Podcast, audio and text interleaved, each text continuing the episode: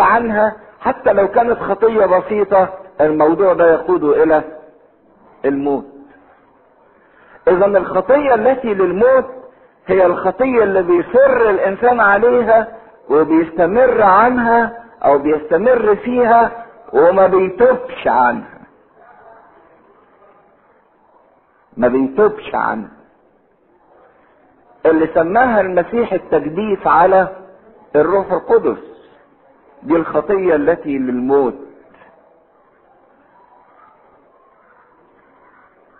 لكن مهما كان بشاعة الخطية إذا كان الإنسان زاني وقاتل وسكير وشتام وي وي وي وي.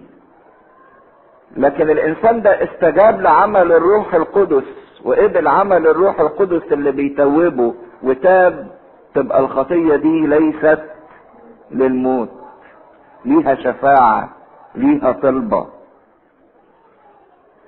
عشان كده مش كل الخطاه اللي إحنا بنصلي من أجلهم ربنا بيستجيب لأن تبقى نقطة ما يقدرش ربنا يتدخل فيها اللي هي إيه؟ حرية وإرادة الإنسان اللي أنا بصلي من أجله. يعني أنا بصلي من أجل توبة واحد لكن الواحد ده مش عايز يتوب. ربنا ما يقدرش يغيره غصب عنه طيب تبقى تبقى إرادة الإنسان وحرية الإنسان واختيار الإنسان هي اللي بتحدد إذا كانت الخطية دي للموت أو الخطية دي ليست للموت. حاضر في كل مرة الإنسان بيعمل فيها الخطية وبيكرر فيها الخطية شوفوا إيه اللي بيحصل.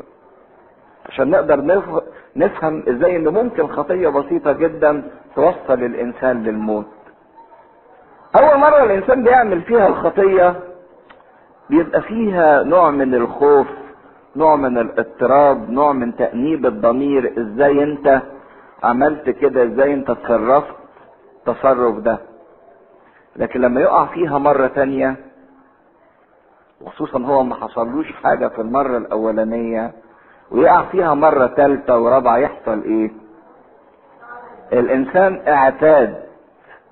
كان في الأول في شوية توبيخ في شوية حزن في شوية كآبة في شوية تأنيب في الضمير لكن مع تكرار الخطية الإنسان فقد شوية الحاجات اللي موجودة الحاجات اللي كانت بتدفعه ناحية التوبة. ده أكتر من كده مع اعتياد الخطية مش بس فقد التأنيب والتوبيخ ده بقى فيه مسرة بقى فيه إيه؟ لذة. فالإنسان بيوصل في الحالة إلى إنه بيبقى عايز الخطية وبيحب الخطية. في فرق بين واحد بيعمل الخطية لكن بيبقى متضايق لأنه ما كانش عايز يعمل كده لكن نتيجة ضعفه ونتيجة الظروف اللي حواليه نتيجة شهوته وغلبته لكن بيبقى متألم.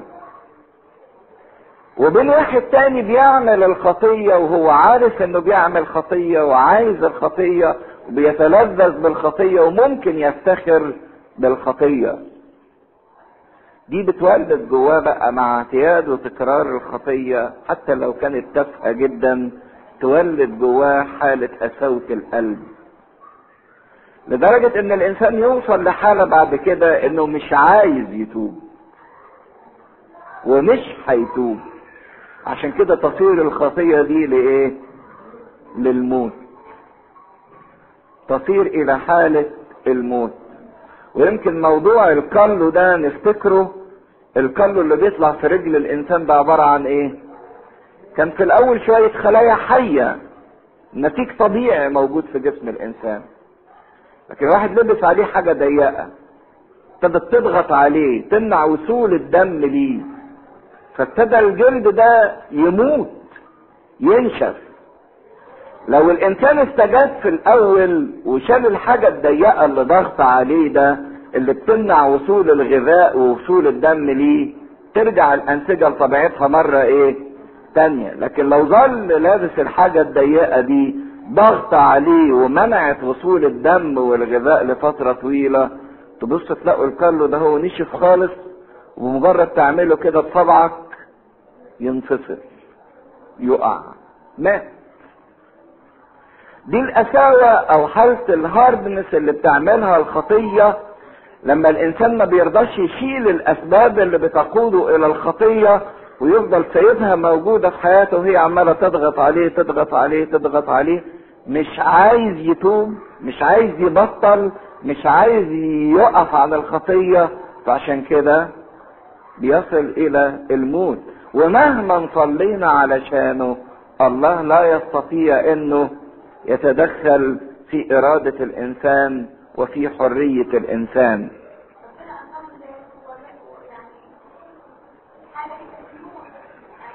شاول لا شاول كان عنده استعداد للتوبة. بدليل إنه قال له ماذا تريد يا رب أن أفعل؟ أيوه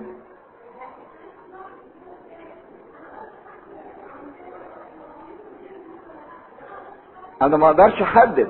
عشان كده حاضر أنا هكمل الكلام. ما أقدرش أحدد إن الإنسان ده خطيته للموت أو خطيته مش للموت. خدوا بالكم الكلام اللي قاله يوحنا. قال لست من أجل هذا أطلب. لكن ما نهاش ما قالش ما تطلبوش من أجل ده. خدوا بالكم من كلام بتاع يوحنا. يوحنا ما قالش ما تطلبوش من أجل الإنسان اللي بيعمل خطية للموت ما نفاش لكن هو قال اطلبه من أجل الإنسان اللي بيعمل خطية ليست للإيه؟ للموت. لكن التاني بقى ده يعني أنت عايز تصلي له أو ما تصليلوش دي بحريتك الواحد اللي بينتحر وبينهي حياته وبيموت فعلا الكنيسه تصلي له ولا ما تصليلوش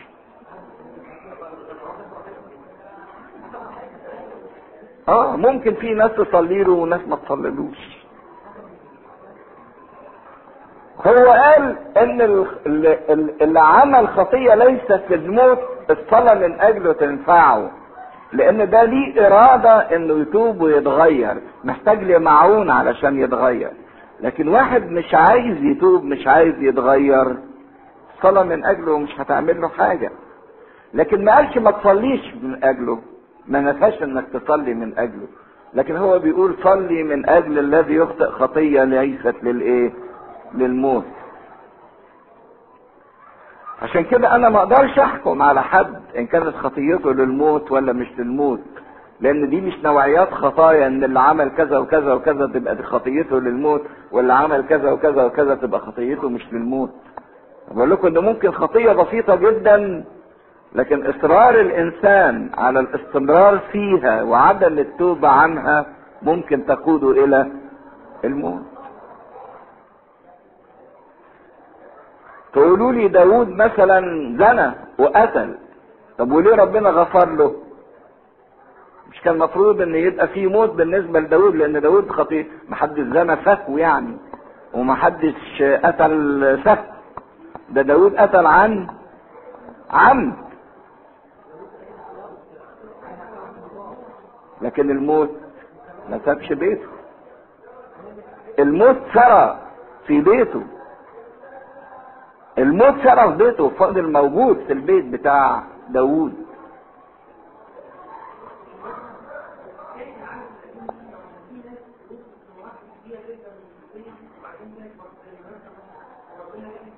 أوكي دي خطية ليست للموت. آه لأن هو جه ما هو دي عشان كده بقول إن الخطية التي للموت هي خطية التجديف على الروح القدس. والروح القدس في العهد القديم هو في العهد الجديد. مش الروح ربنا هو اللي كان بيتوب داوود وهو اللي كان بيتوب منسى وهو اللي كان بيتوب كل الناس اللي تابوا في العهد القديم.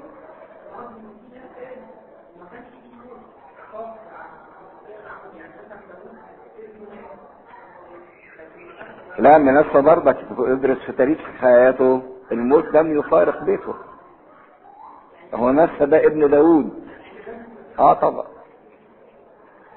فعشان كده اللي بيهرب من تأنيب الضمير بتكرار الخطية والشعور بالأسف والندم هيجي في وقت إن النفس هترفض التوبة هترفض الروح القدس ترفض عمل روح ربنا فيها فما تقدرش إنها تتوب.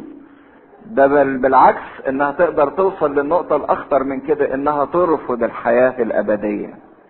رفض التوبة يعني يساوي رفض للحياة الأبدية يعني يساوي موت. لكن بما إن يوحنا بيكتب الرسالة كلها وداير كلامه كله عن محورين محور الإيمان والمحبة فدول أكبر خطيتين يضيعوا الإنسان إن الإنسان يفقد إيمانه بالله أو يرفض الإيمان بالله يبقى موت ويرفض المحبة يبقى موت. لأن المحبة إحنا لسه أخدينها قد انتقلنا ها من الموت إلى الحياة لأننا نحب الإخوة. فاللي بيخطئ في اتجاه الإيمان بالله واللي بيخطئ في اتجاه المحبة يخطئ بمعنى مش إنه غلط غلطة لأ بإنه مصر على خطيته ومستمر في خطيته وفي رفضه للإيمان وفي رفضه للحب.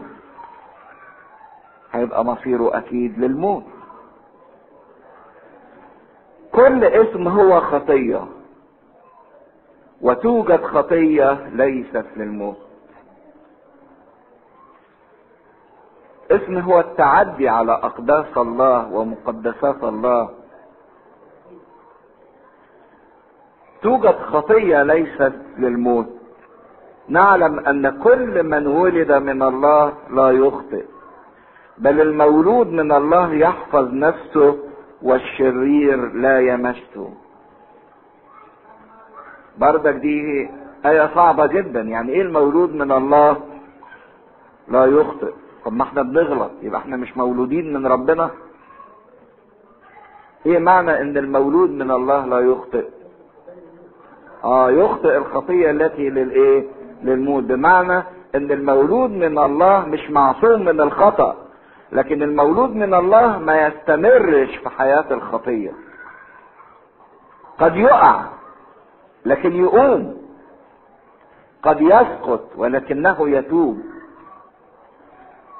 أيضا إن المولود من الله ما يصحش إنه يغلط لكن إنه عايز يقول كده. ما يليقش بابن الله إنه يغلط. عشان كده الكنيسة زي ما قلنا إن في كل مرة لما تقول لنا في إنجيل باكر إن أنتوا اتولدتوا من الله فتمتعوا بولادتكم من الله كأبناء واسلكوا كما يليق كأبناء. عشان تفكرني وتقول لي النهارده طول ما أنت في اليوم ده هو افتكر إنك ابن ربنا. ولما تفتكر إنك ابن ربنا يبقى ما يصحش إنك تغلط. ما يصحش إنك تتصرف تصرف غير لائق. المولود من الله لا يخطئ لأن الله أبوه. والله ده أب حنين مش ممكن يسيب ابنه جعان. أنتوا عارفين النفس بتخطئ إمتى؟ لما تحتاج لما تجوع. لكن المولود من الله هو إنسان شبعان عشان كده ما بيغلطش. يقول النفس الشبعانة تدوس العسل بينما للنفس الجائعة كل مر. حلو. أنا لما ببقى جعان في عواطفي بغلط لما جعان في احتياجاتي المادية بغلط بسرق. لكن المولود من الله المتمتع ببنوته لله الله ده أب حنين. أب بيرعى أولاده بيمتع أولاده بالرعاية وبالشبع. يقول كده من يقبل إلي فلا يجوع ومن يؤمن بي فلا يعطش. اللي يكون جعان يجي وياكل ويشبع أشبعه. يبقى المولود من الله ما يغلطش لأنه مش محتاج إنه يغلط لأنه شبعان مش جعان. المولود من الله يحفظ نفسه. لأن معاه قوة من ربنا تحفظه. يقول أنا ابن لله ما يصحش أعمل كده لأن معايا قوة تحفظني من الشرير والشرير لا يمسه لأن اللي فيه أعظم من الذي في العالم. عشان كده لما بيقول نعلم أن كل نعلم أن كل يعني ده شيء مؤكد لكل واحد. تمتع بولادته من الله وتمتع بإن الله أبوه وتمتع بحب ربنا. لا يخطئ ويحفظ نفسه والشرير ما يقدرش إن هو يمسه. عشان كده الآية دي جميلة جدا. لو إحنا كتبناها وبروزناها وحطيناها قدامنا باستمرار. تيجي تجربة تيجي خطية تتعبني تقول لربنا كده انت قلت إن المولود من الله لا يخطئ والشرير لا يمسه عشان كده ما تخليش الشرير يمسني ما تخليش التجربة تغلبني ما تخليش الانفعال يتعبني.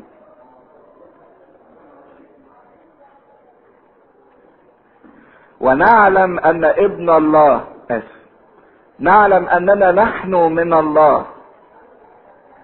إحنا من ربنا والربنا وبتوع ربنا. والعالم كله قد وضع في الشرير. ونعلم أن ابن الله قد جاء وأعطانا بصيرة. ربنا جه لحد عندنا لأنه بيحبنا.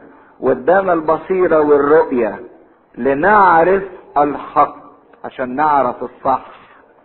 ومش بس نعرفه ونعيشه ونتمتع بيه. ونحن في الحق في ابنه وإحنا فعلا عايشين الصح من خلال ابنه من خلال المسيح. ونحن في الحق في ابنه يسوع المسيح. عشان كده كل ما أنا بحط حياتي وبركز حياتي على شخص المسيح كل ما بقدر أعيش الصح وأتمتع بالصح. وكل ما المسيح بيغيب عن ذهني كل ما أنا بعيش الغلط. هذا هو الإله الحق والحياة الأبدية. أيها الأولاد احفظوا أنفسكم من الأصنام. آمين. هي أن ختم الرسالة ختام عجيب جدا ما قالش سلامي ونعمة ربنا وسلام ربنا. ورحمة ربنا معاكم أو إن ليا اشتياقات ليكم لا. ده ختم الرسالة بقفلة صغيرة كده لكن صعبة جدا. أيها الأولاد أنتم يا أولاد الله احفظوا أنفسكم. احفظوا أنفسكم من الأصنام. أنتوا معاكم قوة من ربنا إنكم تحفظوا نفسيكم من عبادة الأصنام.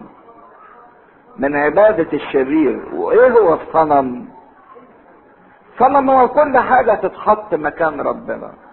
كل حاجة تاخد مكان ربنا. كل حاجة أنا أخضع ليها. كل حاجة أنا أسجد ليها. كل حاجة أبقى تحت سيطرتها. ممكن يكون الجنس ممكن يكون المال أو المادة ممكن يكون الذات ممكن تكون القوة ممكن يكون السحر الشيطان ممكن يكون أشخاص ايا كانت. لكن ابن الله يحفظ نفسه من الأصنام. ما يحطش حاجة ابدا مكان ربنا. يبقى ربنا هو كل شيء وفوق كل شيء. وأول كل شيء. وهدف كل شيء في حياتي. لأن لو أي حاجة خدت مكان ربنا في حياتي يبقى أنا تحولت إلى عبادة الأصنام. عشان كده كتب الرسالة دهيت بعد ما المسيحية فقدت البريق بتاعها أو الروعة البداية بتاعتها والناس ملت ومشيت في الطريق وابتدت إنها يعني تعتاد على الروتين وعلى وعلى وعلى أنه ينبه بكلمة أخيرة ويقول احفظوا أنفسكم من الأصنام. ما تحطش حاجة مكان ربنا في حياتك. الرسالة الثانية ليوحنا. الشيخ إلى كيرية المختارة وإلى أولادها الذين أنا أحبهم بالحق. ولست فقط ولست أنا فقط بل أيضا جميع الذين قد عرفوا الحق. من أجل الحق الذي يثبت فينا وسيكون معنا إلى الأبد. تكون معكم نعمة ورحمة وسلام من الله الآب ومن الرب يسوع المسيح ابن الآب بالحق والمحبة. فرحت جدا لأني وجدت من أولادك بعضا سالكين في الحق كما أخذنا وصية من الآب. والآن أطلب منك يا كيرية لا كأني أكتب إليك وصية جديدة بل التي كانت عندنا من البدء أن يحب بعضنا بعضا. وهذه المحبة أن نسلك بحسب وصاياه هذه الوصية كما سمعتم من البدء أن تسلكوا فيها لأنه قد دخل إلى العالم مضلون كثيرون لا يعترفون بيسوع المسيح آتيا في الجسد. هذا هو المضل وضد المسيح. انظروا إلى أنفسكم لئلا نضيع ما عملناه بل ننال أجرا تاما. كل من تعدى ولم يثبت في تعليم المسيح فليس له الله. ومن يثبت في تعليم المسيح فهذا له الآب والابن جميعا. إن كان أحد يأتيكم ولا يجيء بهذا التعليم فلا تقبلوه في البيت ولا تقولوا له سلام. لأن من يسلم عليه يشترك في أعماله الشريرة. إذ كان لي كثير لأكتب إليكم لم أرد أن تكون بورق وحبر لأني أرجو أن آتي إليكم وأتكلم فما لفم لكي يكون فرحنا كاملا. يسلم عليك أولاد أختك المختارة. آمين. شفنا في الرسالة الأولانية لمعلمنا يوحنا إن إحنا مش ممكن ننكر طبيعة الخطية اللي فينا لأن إحنا خطاة أو ندعي إننا فوق الخطية. وفي نفس الوقت مش ممكن نقلل من عواقب الخطية ومن آثار الخطية على علاقتنا بالله.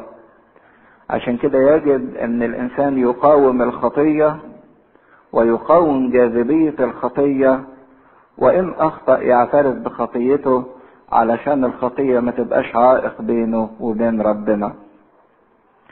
وشفنا أيضا وصية المسيح باستمرار لينا إن إحنا نحب بعضينا بعض زي ما هو أحبنا وإن إحنا نقدر ناخد من محبته لينا قوة نقدر نقدمها بعضينا البعض وهو بيهتم إن أولاده يطلعوا يحبوا بعضيهم البعض في عمل مشاركة وفي عمل احتمال مش مجرد مشاعر أو عواطف أو أقوال.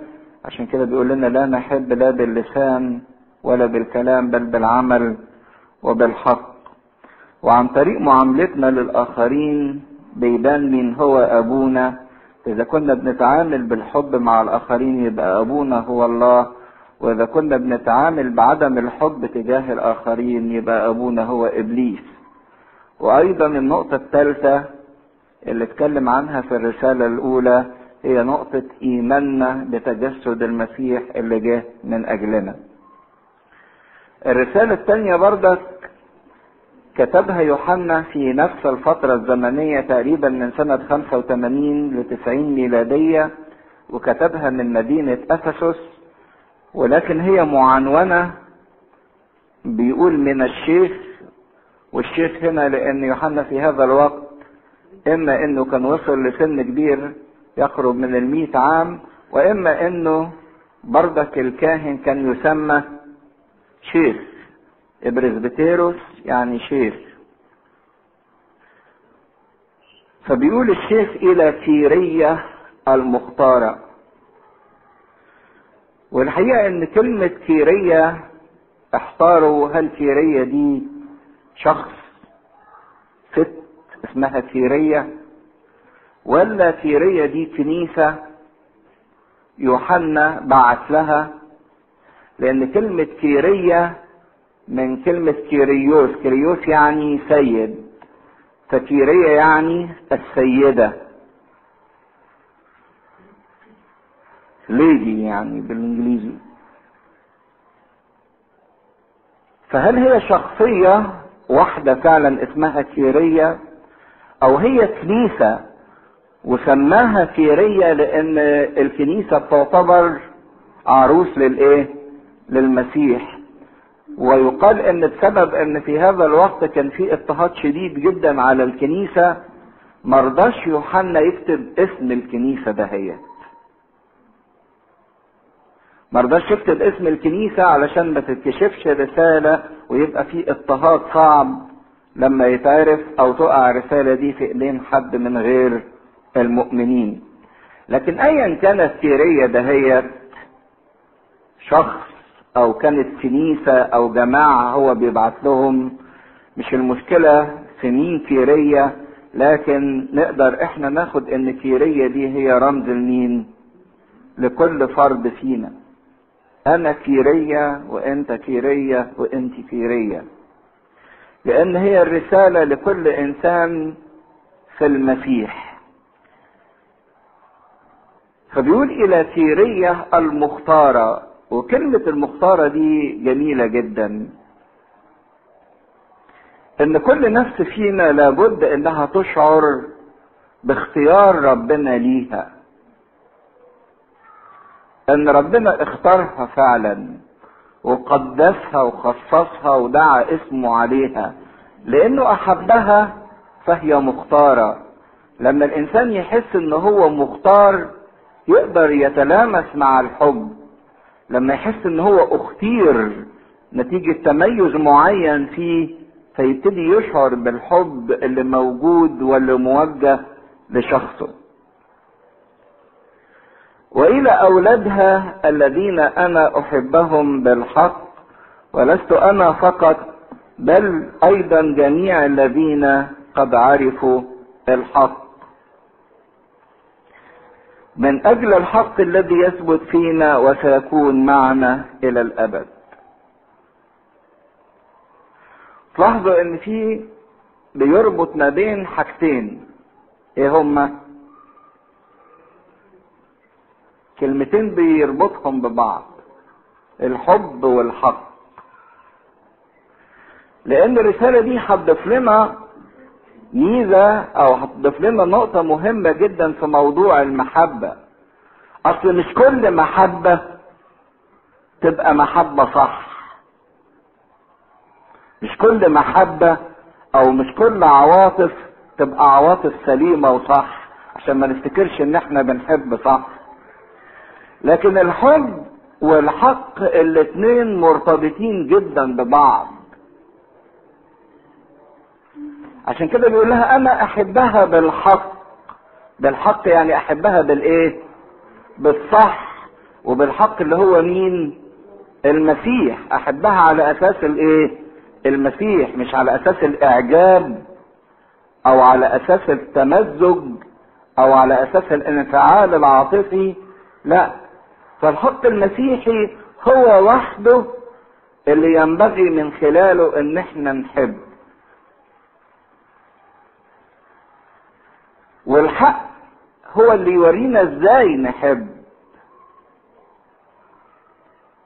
المحبة ما هياش إشفاق على إنسان ولا المحبة انفعال عاطفي ناحية إنسان لكن المحبة اللي هي بحقيقي هي موقفنا تجاه الآخرين والموقف ده ما يتأثرش حتى بتغير موقف الآخرين منا.